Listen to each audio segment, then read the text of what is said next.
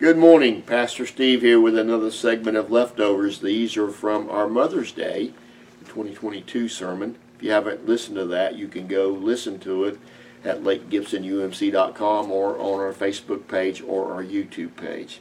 I'm going to go a little deeper today for sure. In the sermon, I was talking about God's love and how God planted uh, his DNA of love in a mother, or in good mothers anyway. And I quoted this verse out of 1 Peter 4 8. I'm reading the New American Standard today. It says, Above all, keep fervent in your love for one another, for love covers a multitude of sin. And we talked a little bit about that, how loving a child, you can overlook some of the small things that are going on, or loving a spouse, we often see the good qualities and we don't really see the bad qualities about them. But how about love covering a multitude of sin? When we think about it, that's exactly what Jesus did when he died on the cross. His love for us and his blood shed on that cross covered our sins and our multitude of sins. But I go back and I think about another verse also. And this verse is found in James uh, 5 19 to 20. And I'd like you to discuss that and dwell on that and think about that, meditate on that this, this week and for your uh, fellowship time on Thursday night.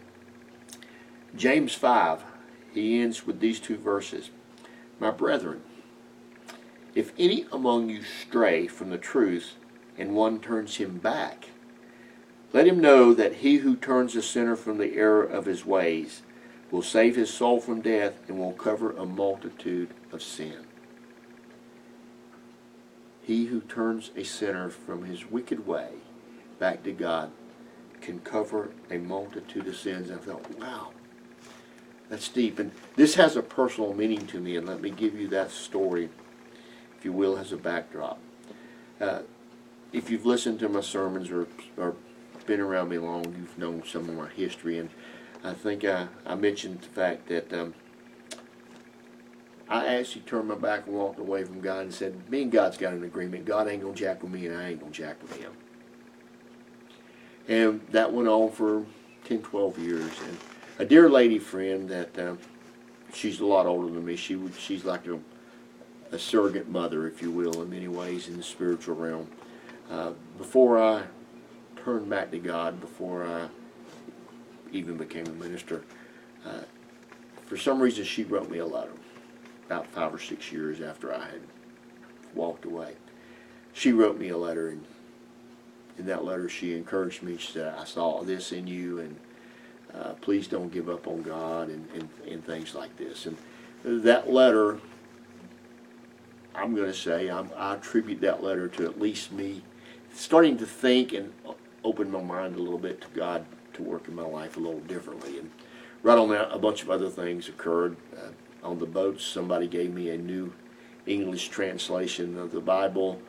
Actually, it was only a New Testament. And I almost threw it overboard because this guy's weird anyway. But anyhow, he gave me this this version, and I didn't have anything else to read on tour.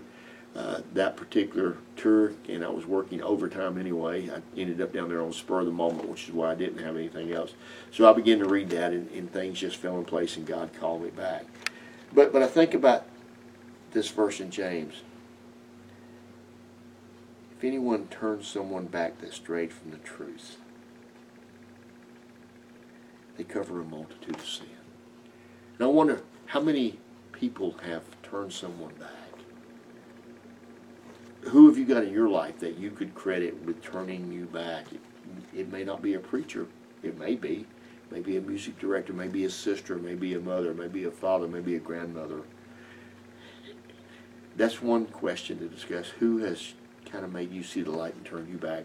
But the second question is if we are mature Christians and we are going about doing the things we should be doing, who have you built into your life that you have brought back to the faith? Or who's out there that you may need to witness to?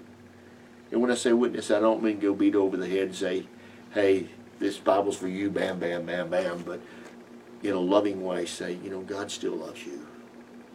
God's got the door open for you. Who would you need to go talk to? And if we were that kind of Christian, if we were bringing people back in, how much more positive outlook would there be on the church?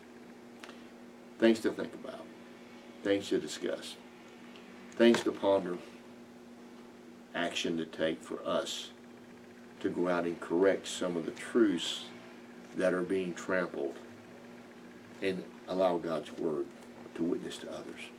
Pray with me if you would. Fathers that come now, I thank you. I thank you for this late, dear lady that wrote me a letter. But I thank you for the others that even now are going to receive a phone call, receive a word, be encouraged because of what you did through me. And I pray even now that those that witness to others that have maybe walked away from the truth, that your Spirit will even now open doors, that you'll cause us to witness in a loving, truthful manner in a way that will bring fruit for your kingdom, in a way that will bring others to you. And thank you, Lord, for the multitude of sins that you covered with the blood of Jesus Christ. We ask in your name, amen. Have a great day. Hope to see you Sunday, 1030.